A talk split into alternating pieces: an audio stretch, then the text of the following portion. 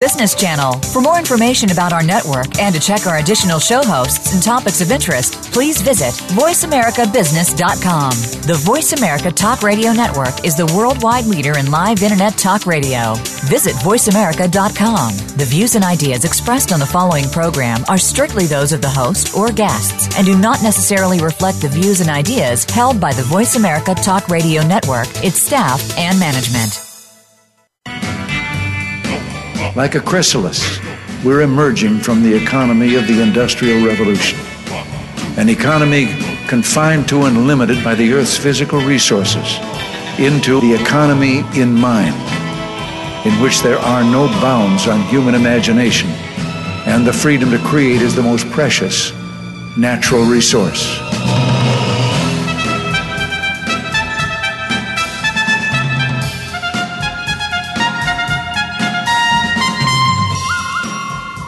Welcome to the Soul of Enterprise, Business in the Knowledge Economy, sponsored by SAGE, energizing the success of businesses and communities around the world through the imagination of our people and smart technology. I'm Ed Kless with my friend and co host Ron Baker, and on today's show, we will be free riding on the news. Well, happy Friday, Ron. You too, Ed. Happy Free Rider. Always good to do a Free Rider show. I yep. love surfing the news and trying to figure out what we're going to try to chat with each other with. And normally, you and I talk a lot during the week, but I I was out was out teaching a consulting class most of this week, so this is the freest writerist we've ever been. well, my stack of stuff is uh, voluminous, Ed, so I doubt we'll get through it all. it's bulging. Okay, well. Then I let me just give the phone number out if anybody wants to call in and share their thoughts with us today. The number is 866 472 5790, and we'd love to hear from you. You can also follow on along on the show at hashtag AskTSOE, and we will will monitor that today. And we want to let you know that please do get a hold of us at asktsoe at verasage.com if you send us emails and stuff. Although we probably will not get to them during the show if you send emails in. But if you uh, if you use the Twitter hashtag, we're probably going to get it. But uh, Ron, go ahead. Why don't you jump in since your your stack is bulging? I have some stuff, but but yours bulging. So go ahead. well, I'm going to start with one from our listener, Bill Getch. I hope I'm saying that right. Thank you, Bill. He sent. Uh, he said I've become a true de- devotee of, uh, to TSOE, and I've purchased uh, TSOE Dialogues, which is our book, and implementing value pricing. So thanks for your perspective. His his biggest uh, customer Ed is uh, a firm primarily with uh, 50 plus former Big Four CPAs. He says, "So you have helped keep me sane in dealing with them and trying to transform transform them to move towards the knowledge economy." Anyway, thank you so much, Bill. And and he sent me an article at about. Um, from Harvard Business Review, and it's actually from January, February 2014 issue on how Netflix reinvented their HR. Mm-hmm. And it was basically just corroborating uh, one of the constant themes of this show about how many companies are getting rid of their annual performance appraisal, you know, the whole kabuki theater. And this article is actually written by Patty McCord, who used to be the chief talent officer at Netflix. And uh, it was her and Reed Hastings, the CEO, who put together, and you've probably seen this on the web, it was a PowerPoint deck about how Netflix dealt with its culture. And they had five tenets of dealing uh, with talent, their approach mm-hmm. to talent. And I'm just going to uh, rattle them off because it, it, what I love about these is just common sense. Right. right. Right. This whole right. article is just nothing but common sense.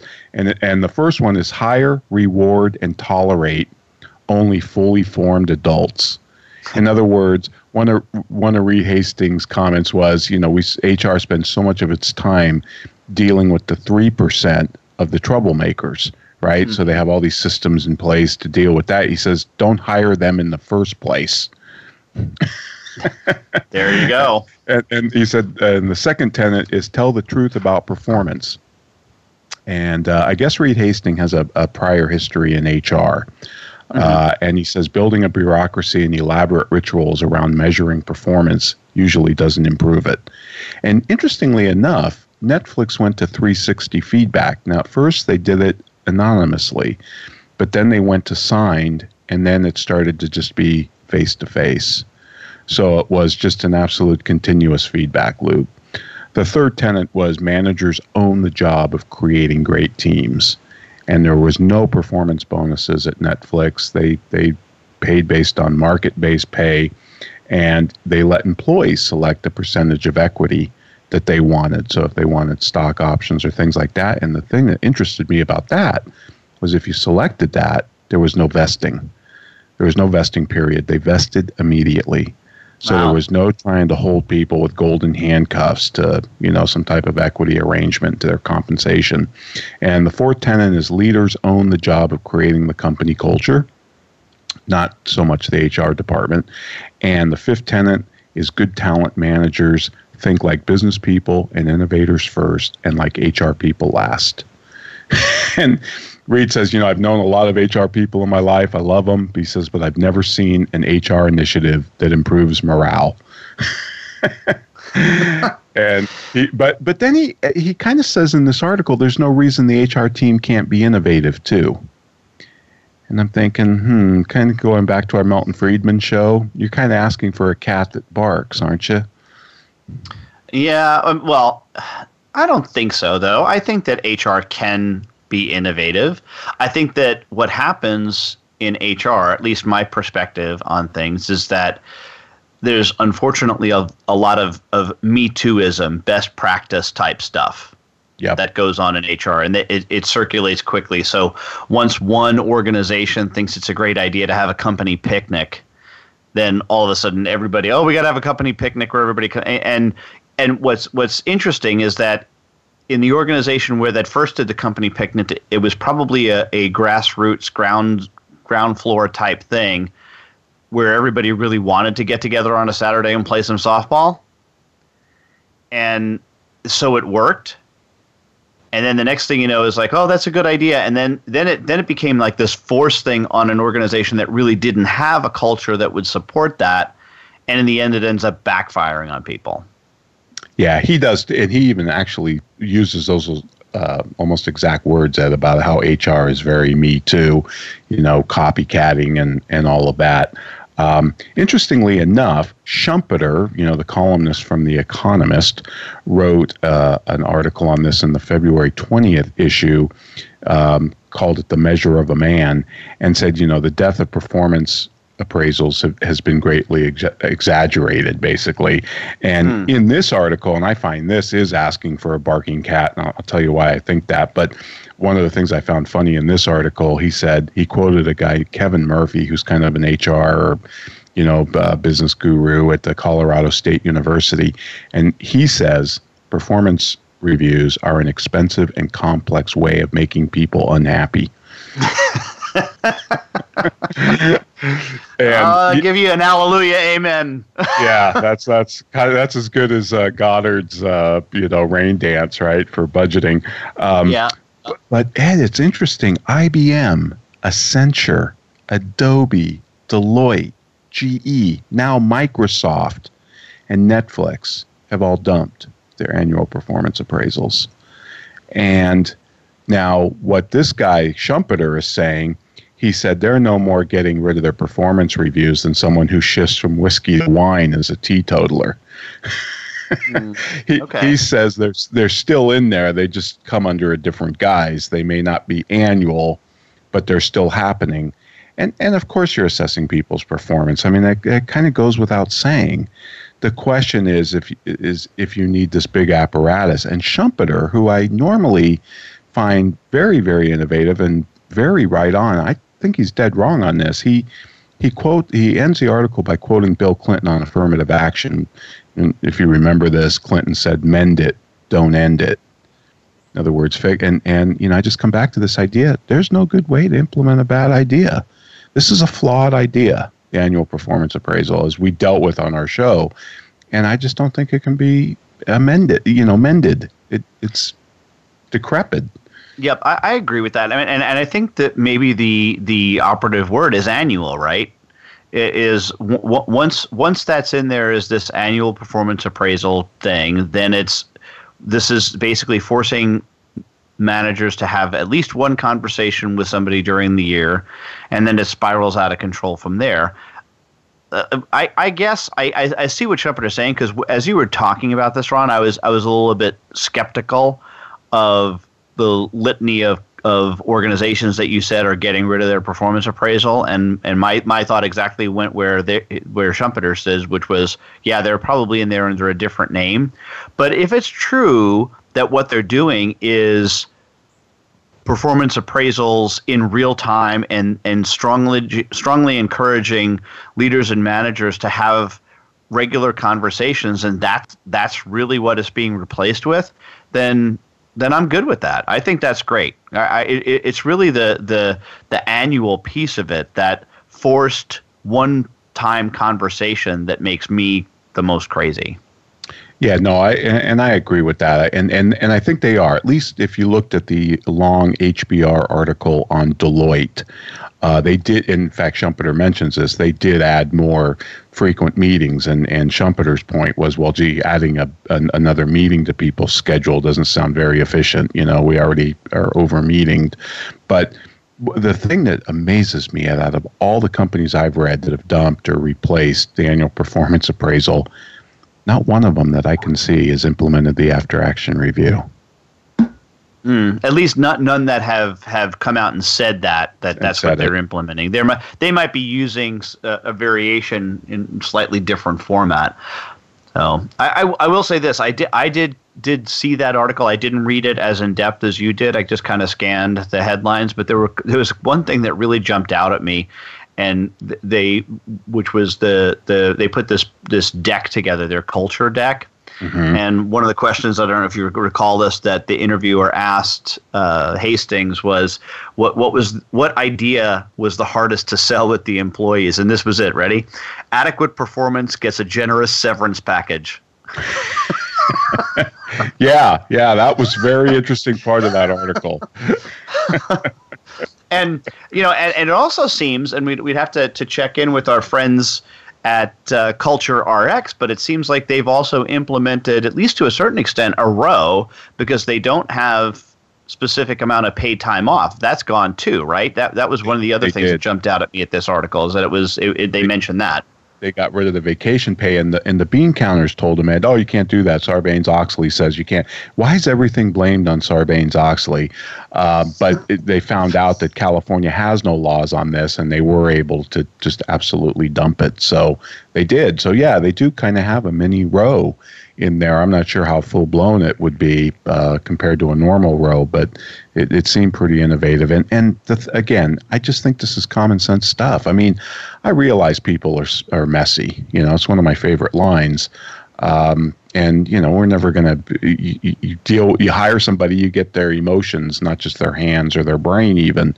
Um, so there's there's no panacea here, but to to to overlay this big bureaucracy of the annual performance appraisal, I just think has been a just a complete disaster. And still, a ton of companies use it as as Schumpeter cites. It's still in the high 90s or you know mid 90 percent that that use this.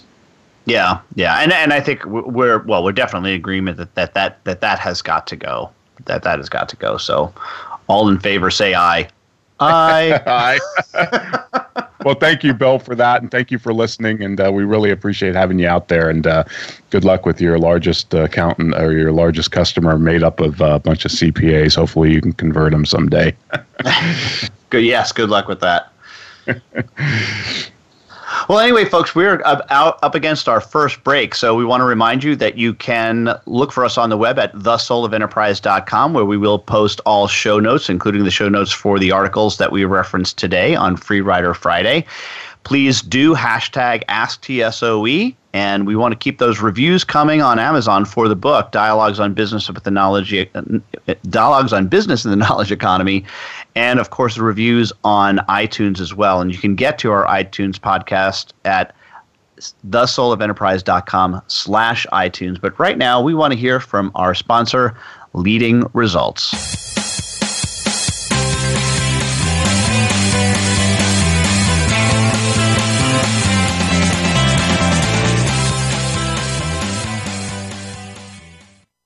Become our friend on Facebook. Post your thoughts about our shows and network on our timeline. Visit facebook.com forward slash voice America. Is your website just a brochure or is it your best salesperson? If your site is not the best lead generation tool you have, we should talk. We are leading results. We build websites and marketing programs that impact your bottom line. Using HubSpot or WordPress, we'll create a website and supporting marketing program that gets your business found, converts web visitors to leads, and provides clear tracking on what is and is not working. Learn about our team and approach to your success. Visit leadingresults.com slash TSOE to find out more. Have you ever read a book that changed your life? I sure have. But have you ever read a book where the foreword changed your life? Me neither. Hello, I'm Greg Kyte. I wrote the foreword to Ron Baker and Ed Kless's new ebook, The Soul of Enterprise Dialogues on Business and the Knowledge Economy. The value of this book is found entirely in its foreword. So when you buy it, think of it as buying the foreword and getting the rest of the book for free. Available now for download exclusively on Amazon.com. Voice America Business Network, the bottom line in business.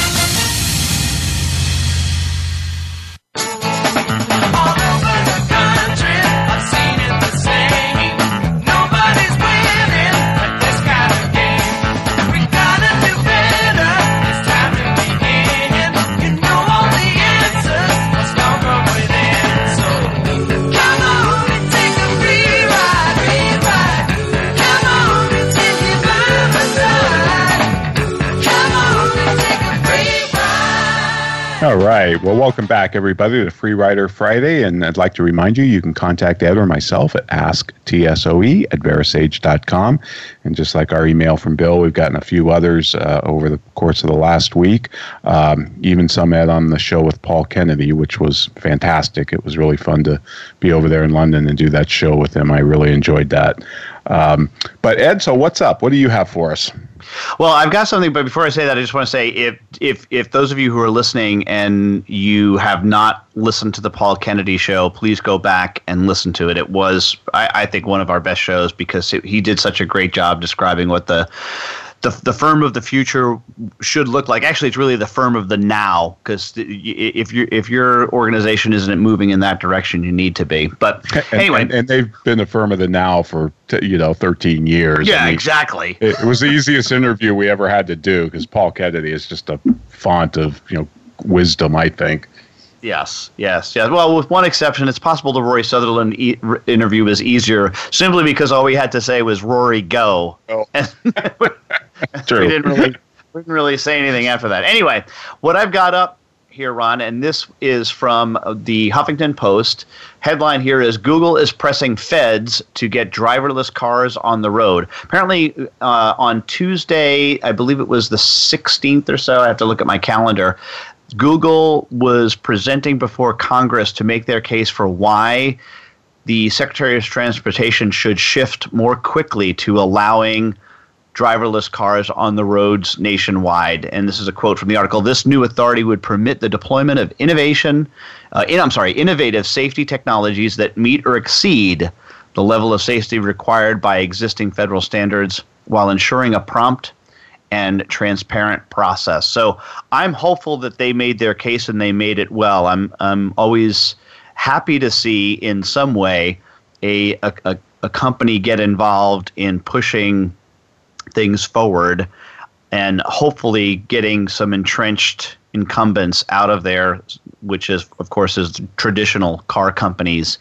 But uh, I'd I'd really love to see driverless cars get the fast track, no pun intended, to get on the road as quickly as possible.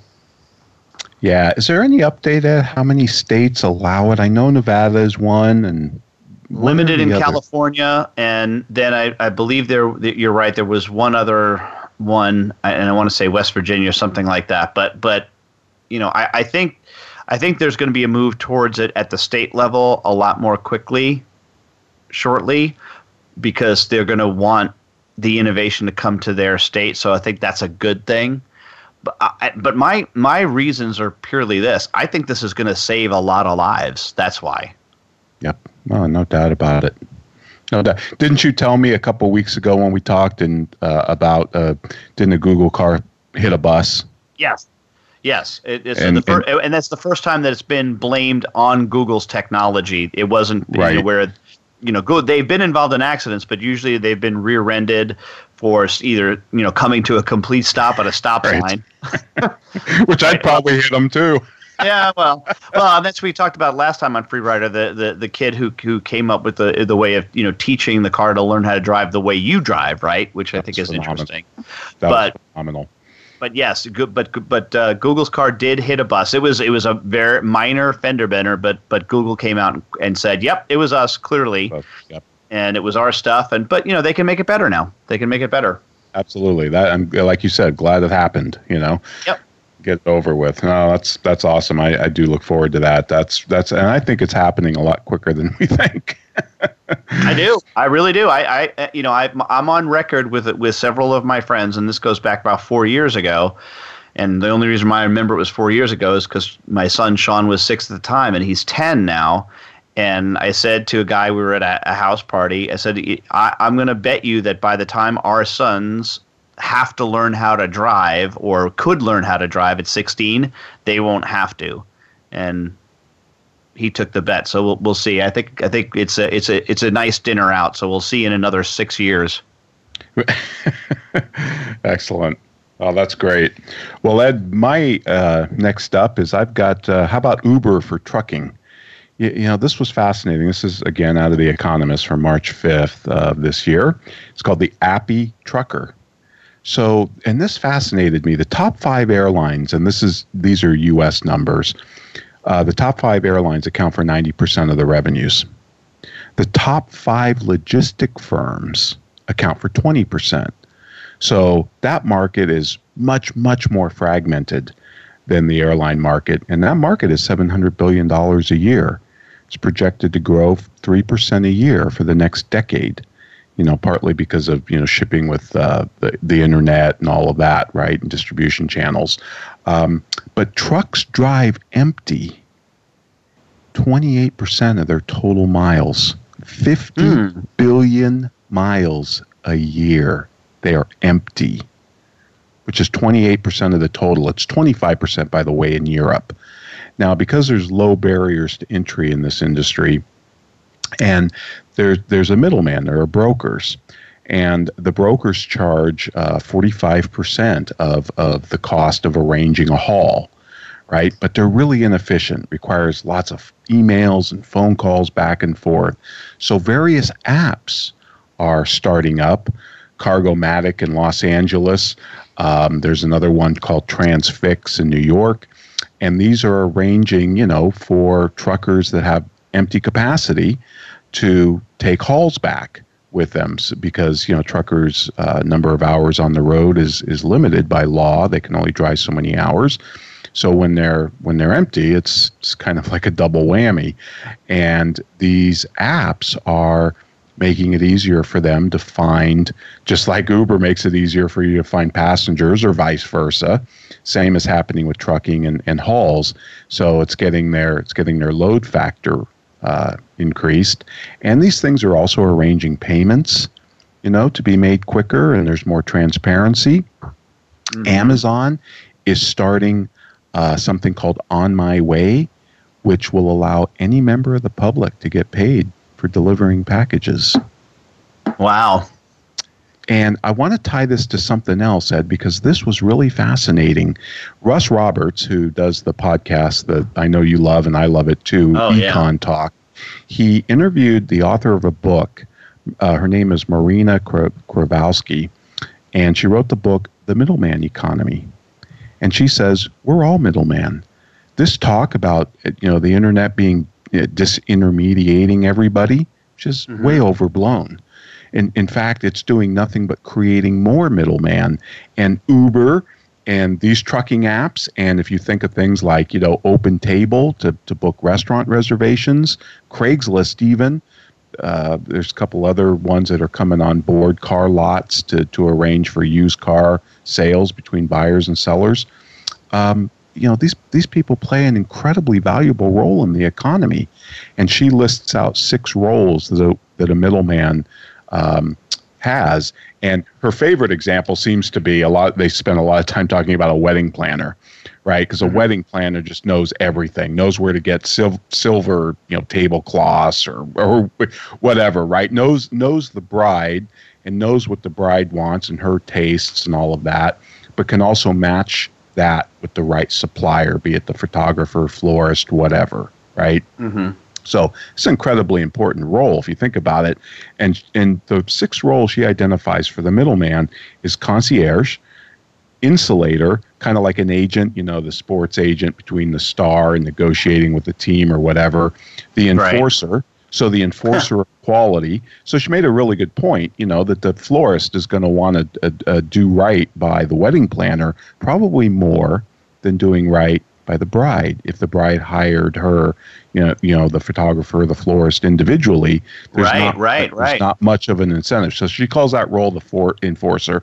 The risk bearer, somebody's taking a certain amount of risk of the transaction onto themselves. The bridge, you know, obviously between uh, these relationships, and the certifier right? Because it's your reputation. Just like if Macy's buys a product and stocks it in its store, they're certifying it's it's it's got some level of quality. So it's kind of we'd say reputation, I think, but same type of concept. But it was a fascinating podcast. I really enjoyed it. She's got a book out on it, and um, it was really interesting. But it, it it was a great point that the middleman uh, has not been reduced. If anything, it's grown in this economy. And that's kind of her argument. And the other statistic she threw out, Ed, which blew my mind, I kind of knew this, but I didn't know how severe it was. The power sellers, there's a designation power seller on eBay. They comprise 4% of the sellers on eBay and 50% of the sales. Wow. And there's people on Craigslist kind of that do the same thing. They don't have a thing. designation. Mm-hmm but they're kind of like a perpetual garage sale. You know, they're buying appliances or whatever. They scoop them up when they see a great price. Maybe somebody's trying to get the cash, they're moving, whatever. And then they'll scoop it up, actually take possession of it, store it in a garage. She's talking about a guy she interviewed, and then turn around and sell it at, at, at a better price, you know, mm-hmm. higher price, obviously. And, you know, this one guy's making 15, two grand a week doing this. So, and this yep. all off Craigslist. Yep, yep, yep. I mean, so, it, it, it's it's interesting. I mean, it's a lot of work, clearly, to do absolutely. that. But you know, yeah. Hey, that's people, working for people. Yeah, some people can do it, and and uh, you know, I know there's a lot of arbitrage going on. I remember re- re- reading a book about a guy who sold Birkin handbags. You know, these these these uh, um, um eh, what is it, Hermes or whatever, makes this handbags thirty grand. You, you, they're very difficult to get you have to go on a waiting list. But he figured out a way to get them, and he'd sell them around the world on eBay, and you know to celebrities and other rich people, and they'd pay top dollar for them. You know, mm-hmm. two three times what he paid for it. Uh, they didn't have to wait two or three years, and. Uh, so those folks are out there, and it's just it. And you know, you think about it, you start thinking about the role of the middleman, and we all kind of, you know, people think the middleman's a parasite. He's living off other people's efforts. He doesn't really do anything. But when you think about it in the taxonomy that she's laid out here, these six roles, you realize, you know, middlemen are critical to the economy. Mm-hmm. And in one way or the other, even you and I are middlemen right? Whether it's uh, we transfer knowledge, right? We're, we're middle, I was going to say we're a middlemen right now. We're right. We're, yeah, absolutely. So ho- hopefully informing some of our listeners on stuff that they haven't didn't get a chance to pay attention to this this uh, this month. So it's exactly what we're doing. Really, I, I think you're right. I think you know, and the, the biggest point that I heard you, you make in that, that were the one I, I should say that jumped out the most at me was the enforcer one because you're right. I mean, look, that that bride. I mean, unless she's Elizabeth Taylor the second, is not going to get married more than that's right. twice. right? Maybe, hopefully once. That's right. No more than twice. But that wedding planner, that wedding planner is going to be, you know, bringing business what once, once, a, two or three times a month, possibly. So Absolutely. that's that's a big deal, and that and you wouldn't want to lose that account. So yeah, great point. Yeah, yeah, really good. Which makes me wonder why Virgin Bride, you know, Richard Branson's company failed, but uh, that's another story. So, well, anyway, folks, we're up against a break here, and I'd like to remind you you can follow us. Uh, uh, full show notes we'll have posted at thesoulofenterprise.com. And we know many of you listen on demand, and we'd love it if you could rate the show on iTunes. That would be wonderful. And now we want to hear from our sponsor, Azamba.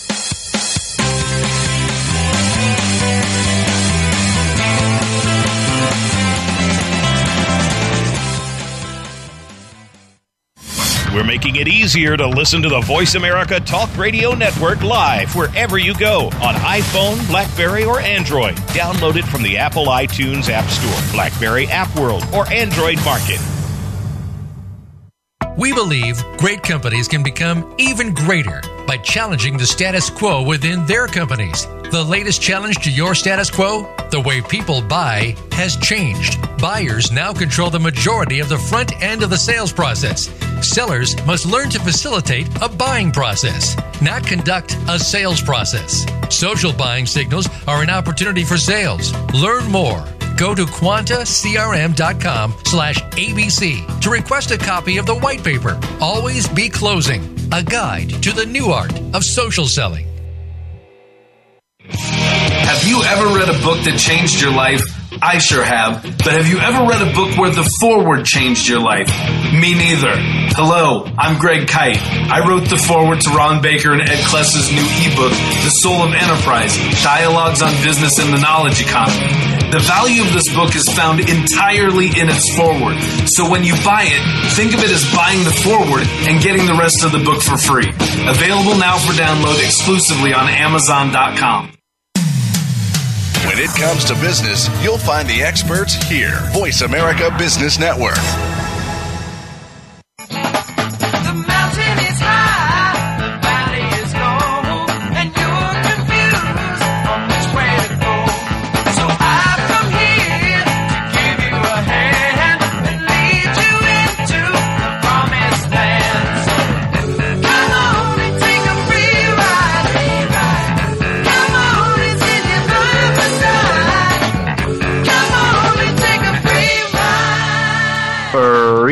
And here on Friday at the Soul of Enterprise.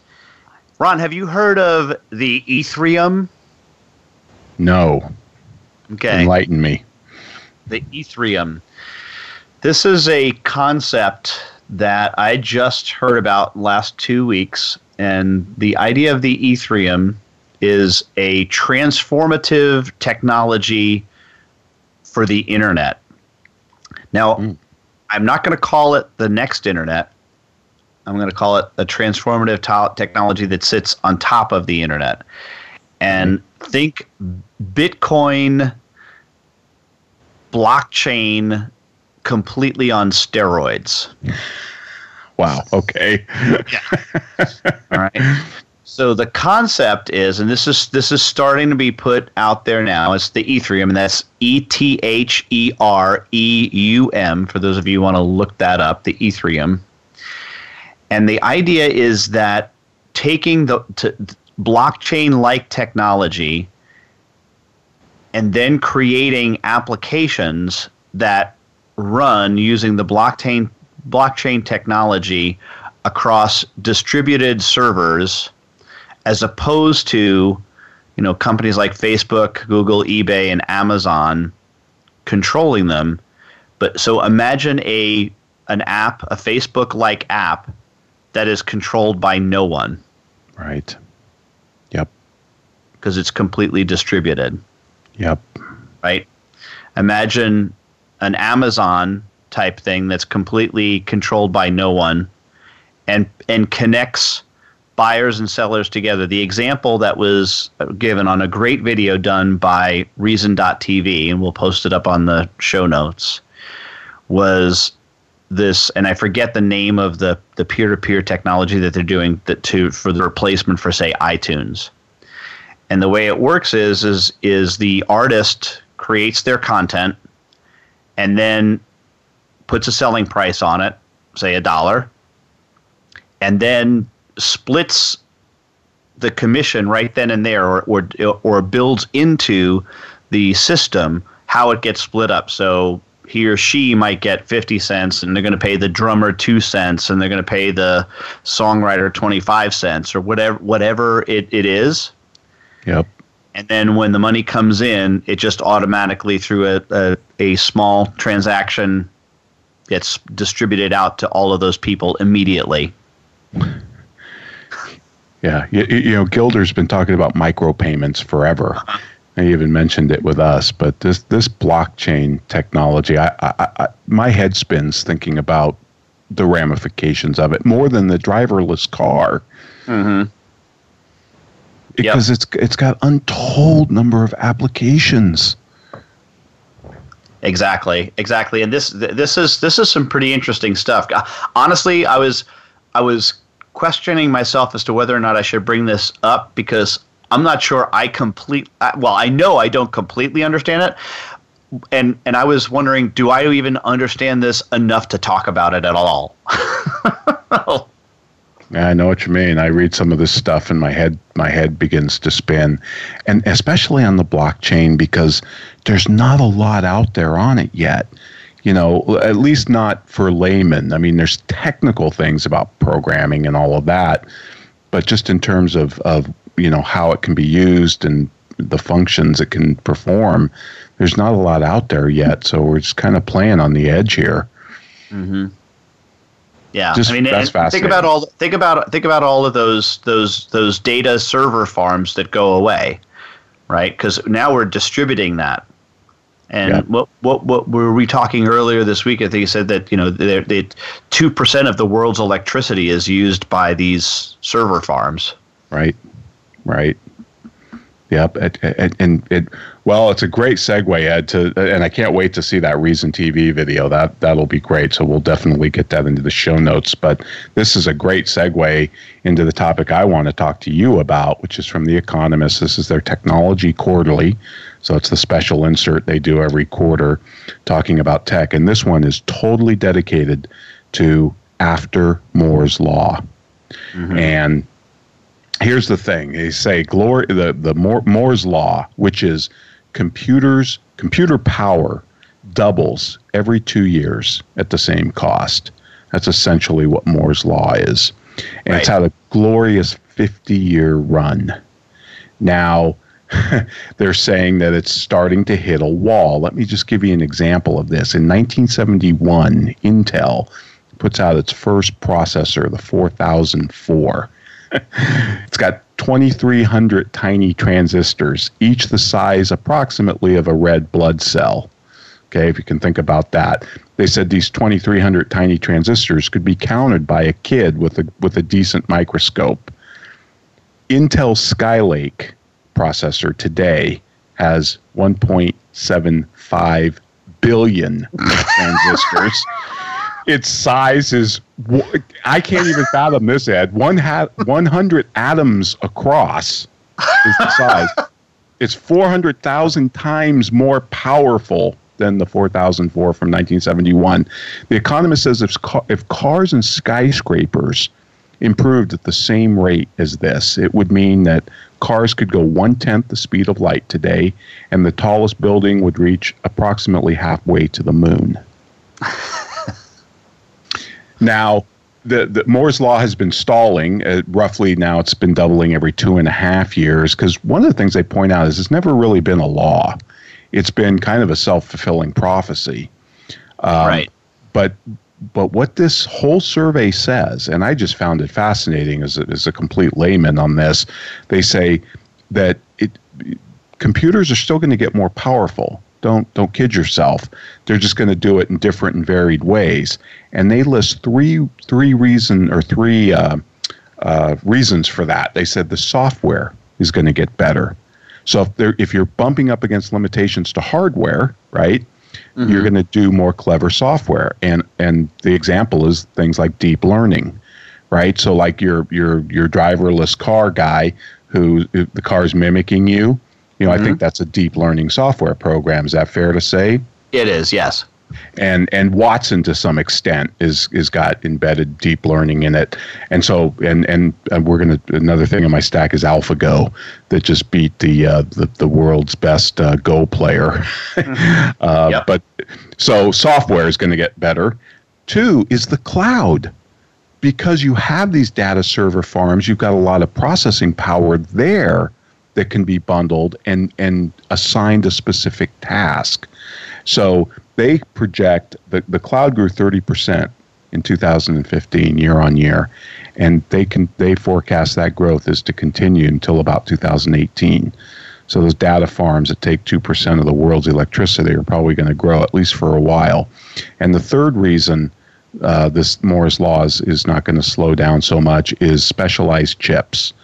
Um, many more companies now are getting into the chip design business.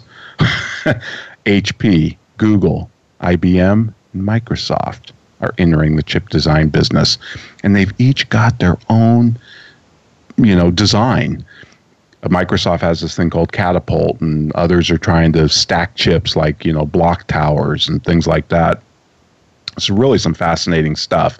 Um, but what I found interesting also is, of course, they're talking about they're going to have to find a replacement for silicon. So they're looking at silicon germane, uh, what is it, germanium alloy, graphene. Right. And then there's a, a, lead researcher at Microsoft, and I found this guy fascinating. They've got a little sidebar on him. Forget what's his name, Bruno Michael. He's an IBM researcher in in, in the uh, Lake in Lake Zurich, and he wants to bring biological principles to this because he thinks the computer is completely inefficient, say compared to the human brain. And he's trying to produce what he calls electronic blood which would provide energy and regulate the temperature because as you know temperature is a big thing here right? As you stack more transistors on these things it heats up and it has to be cooled down and all of that. Well electronic blood as they call it would be able to you know self-regulate just like our body which i, I found that just absolutely fascinating. But um, you know, one and, and another guy from Microsoft, a guy named Peter Lee. I wish I came up with this line, Ed. He's the vice president for Microsoft Research. He said the number of people predicting the death of Moore's law doubles every two years. and so basically, they said, you know, the trade offs on the three key metrics of these chips uh, power, performance, and cost are, are going to are going to change you know the calculations are going to change because we are bumping up against some physical limits here. But they said because of these other things and because of the new innovation coming into chip design itself by these other companies google hp etc that you know you're going to see this probably continue. Um, and, and it's just going to be different. It's going to it's going to be different and more varied than just doubling every year on a on a chip. Um, and and they also said, remember, consumers don't care about Moore's law. What they really want is just you know uh, useful products, uh, and and the companies want to make more money. So they they they left it on a pretty optimistic note that mm, don't bet against this. It's going to still get computers are still going to get better.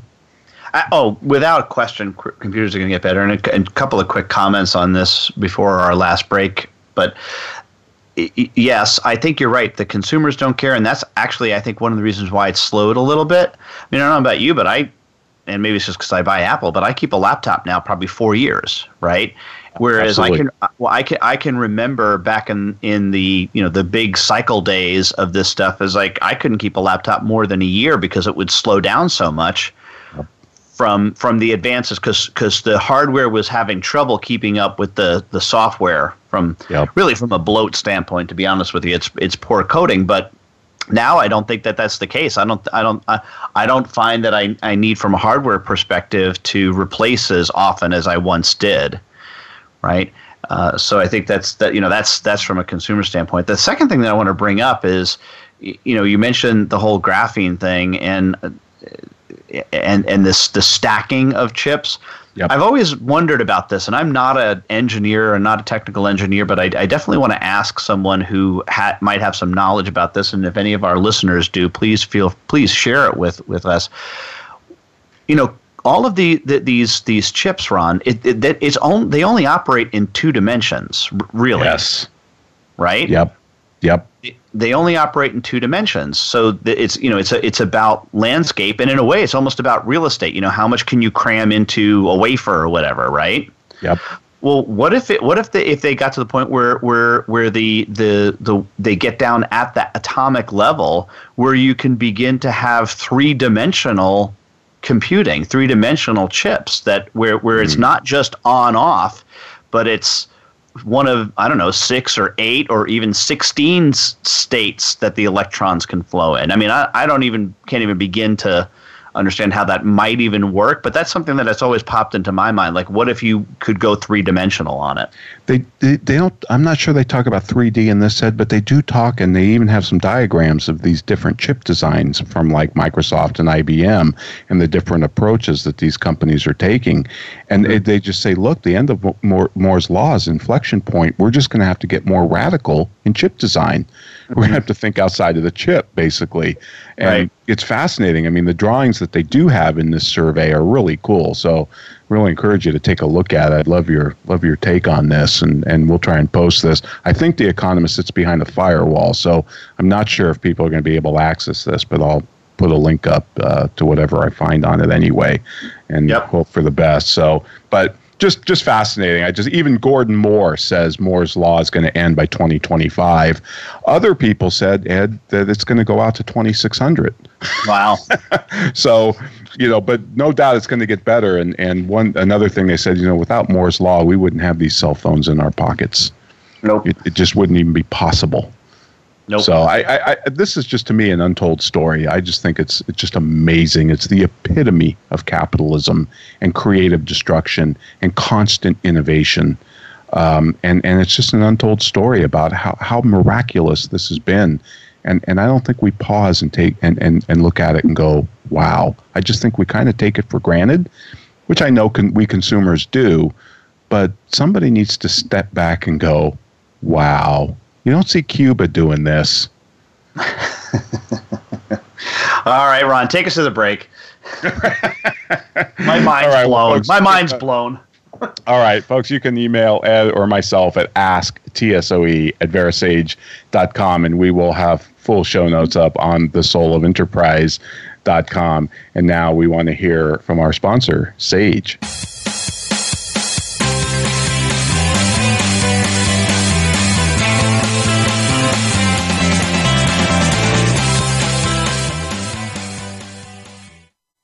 Follow us on Twitter at VoiceAmericaTRN. Get the lowdown on guests, new shows, and your favorites. That's VoiceAmericaTRN. Four new employees, a 20% increase in revenue. being one of the 9 million women business owners in the U.S. These are your proudest numbers, your landmarks of growth and success. Sage helps you achieve business milestones with cloud and software solutions that lead to deeper financial insights. Believe in your numbers. See what Sage can do for your business. Visit believeinyournumbers.com today. Have you ever read a book that changed your life? I sure have. But have you ever read a book where the forward changed your life? Me neither. Hello, I'm Greg Kyte. I wrote the forward to Ron Baker and Ed Kless's new ebook, The Soul of Enterprise Dialogues on Business and the Knowledge Economy. The value of this book is found entirely in its forward. So when you buy it, think of it as buying the forward and getting the rest of the book for free. Available now for download exclusively on Amazon.com. When it comes to business, you'll find the experts here. Voice America Business Network.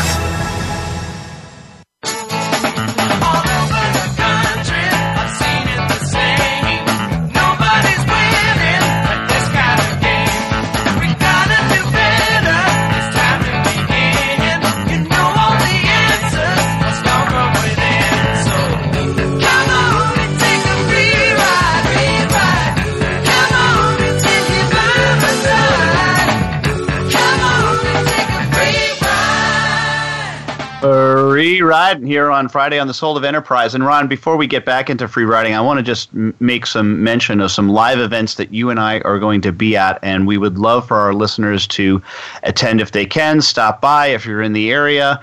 Um, all of these events, as far as I know, are open to the public, meaning you can go. Some of them do have prices associated with them if you actually want to attend the event. But if we're going to be in your area, please do let us know. The first one, of course, that I'm going to mention is the Texas Libertarian Party presidential debate featuring Gary Johnson and John McAfee and three others will be in San Antonio on Friday night. April 8th, and that is at, in San Antonio. And we'll put this, um, um, we're putting all of these up on the website, folks. We do have a section now called Live Events, so please go and visit that.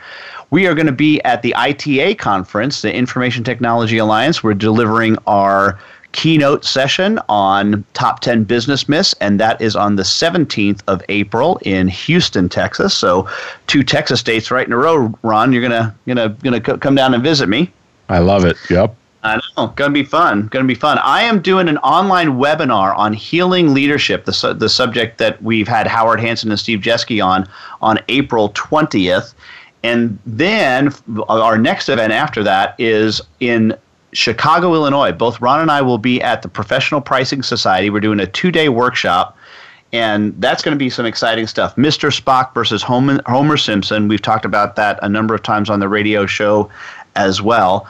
I am also going to be run in London at Accountex on Wednesday, May 11th, talking about strategy in small businesses.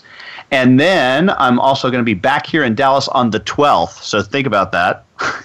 Yep. doing yep. do do it do it doing a session on culture and strategy at the the uh, Lyceum event that is sponsored by a company called Think Leveraged here in Dallas. And that's going to be a fantastic event. One of the, the, the keynote speakers, aside from myself, is a guy by the name of James L. Capra. And uh, ready for this, Ron? He he he was he was the head of the DEA. Wow. So we're going to have the libertarian and the head of the DEA. Wow. that that's some fireworks. He's a great guy. We've we've had some pre pre meeting sessions, and then the last one I do want to mention, Ron. This is your event at the Mirren Conference that is in New York City you with bet. our uh, our VeraSage uh, our VeraSage fellow uh, Tim Williams. So that's an for ad ad agencies. So any of these events, please stop by. We'd love to see you and uh, say hello. So, and um, Ed, just one more thing on the Professional Pricing Society in Chicago in May. That's May third and May fourth. Uh, but for the regular conference, the keynote speaker, folks, is Rory Sutherland. So yeah. if you have any interest in pricing, uh, that would be one conference you wouldn't want to miss. I love the title of his presentation, Ed. It is uh, A Flower is Just a Weed with a Marketing Budget. He's a riot. Oh, man. Uh, so, listen, we, we only have a few minutes left, and I have a very quick one that I want to share with you, Ron. So, I had a friend of mine who had a, a heart situation recently, and where he was located was was was it, uh, uh, somewhat difficult to get to. It wasn't at home right? Mm-hmm. And he he decided instead of calling an ambulance to call an Uber. Uber. Wow. And you know he checked on the phone and it was like there was an Uber like two minutes away. And that's what he did. And the and the hospital staff was more fascinated by the fact that he did an Uber than the ambulance. And the deal was is the guy the guy said, yeah, I think it probably saved your life. So. wow, that that's that's just awesome. That's awesome. Um, so well, the the last thing I have Ed is AlphaGo, which is a, a, a British company that uh, Google bought, and um, it's the epitome. We were talking about deep learning, and that's what this thing is. And it played the world's best Go player. Now, this is a, a, a ancient Chinese game that's played big time and in Japan and South Korea, and apparently the best player in the world is this guy Lee Sedol. I, I'm not sure if I'm saying that right, but he's like uh, you know the world's best Go player. And I guess when you play Go, you you play in a series uh, best of five, and Google's AlphaGo machine beat him four to one, and he predicted that he would he would beat it by five to zero or possibly four to one. Um, but he, here's just to put this in perspective. Now we all know that Deep Blue beat Garry Kasparov, right? Right, Kasparov. Mm-hmm. Uh, mm-hmm. And in chess, y- there are possibly ten to the forty seventh power permutations of moves. And mm-hmm. chess is very well defined because, right, a, a, a, queen is always better than a pawn, and you know, and so forth. That's not the case in Go. Go, you know, is is a bigger board, but and you've got black and white stones, but the value of those stones depend on their relative position, so they're not fixed like the players in in a chess on a chessboard.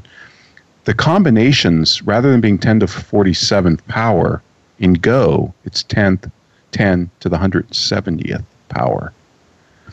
and this Alpha uh, Go did it by, you know, just grinding through data, uh, big data, just watching online games and, and just learning by imitation. Kind again, back to the guy's driverless car, right? That's mimicking your driving. Mm-hmm. Uh, and and it's just uh, it's just absolutely fascinating. And the thing is, these machines are just going to get better at this because right, as we saw it, in the last segment, Moore's law isn't going to slow down. It, right, it's going to slow right. down, but it's not going to go away. And this is, and again, you could. So the point I think is, Ron, right, that you that because it's ten to the whatever, one hundred and fifty something, you can't. It can't do just brute force calculations in order to right. win. It's got. It's got to do more intuition and and other things. It's it's mimicking obviously from other games that it's learned, but yes, it's it's not just doing the brute force it, it's also kind of learning. I guess that's why they call these things deep learning m- machines. Right now, isn't I mean, I mean, I might have this wrong, but isn't Go what what you know? We we grew up playing Othello. Isn't that the same game? Is that the same game or is it different?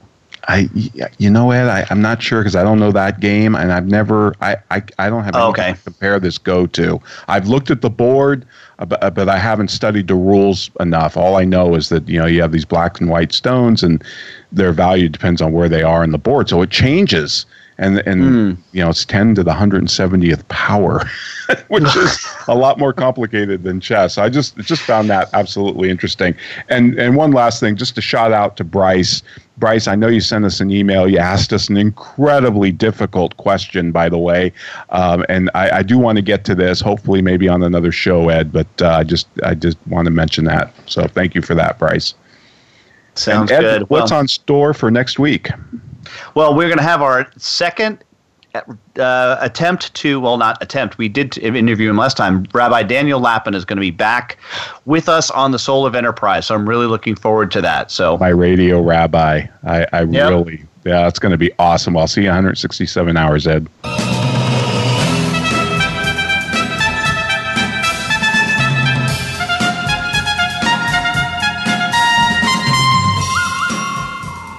This has been The Soul of Enterprise Business in the Knowledge Economy, sponsored by Sage, energizing the success of businesses and communities around the world through the imagination of our people and smart technology. Join us next week on Friday at 4 p.m. Eastern, 1 p.m. Pacific. In the meantime, feel free to visit us at www.thesoulofenterprise.com.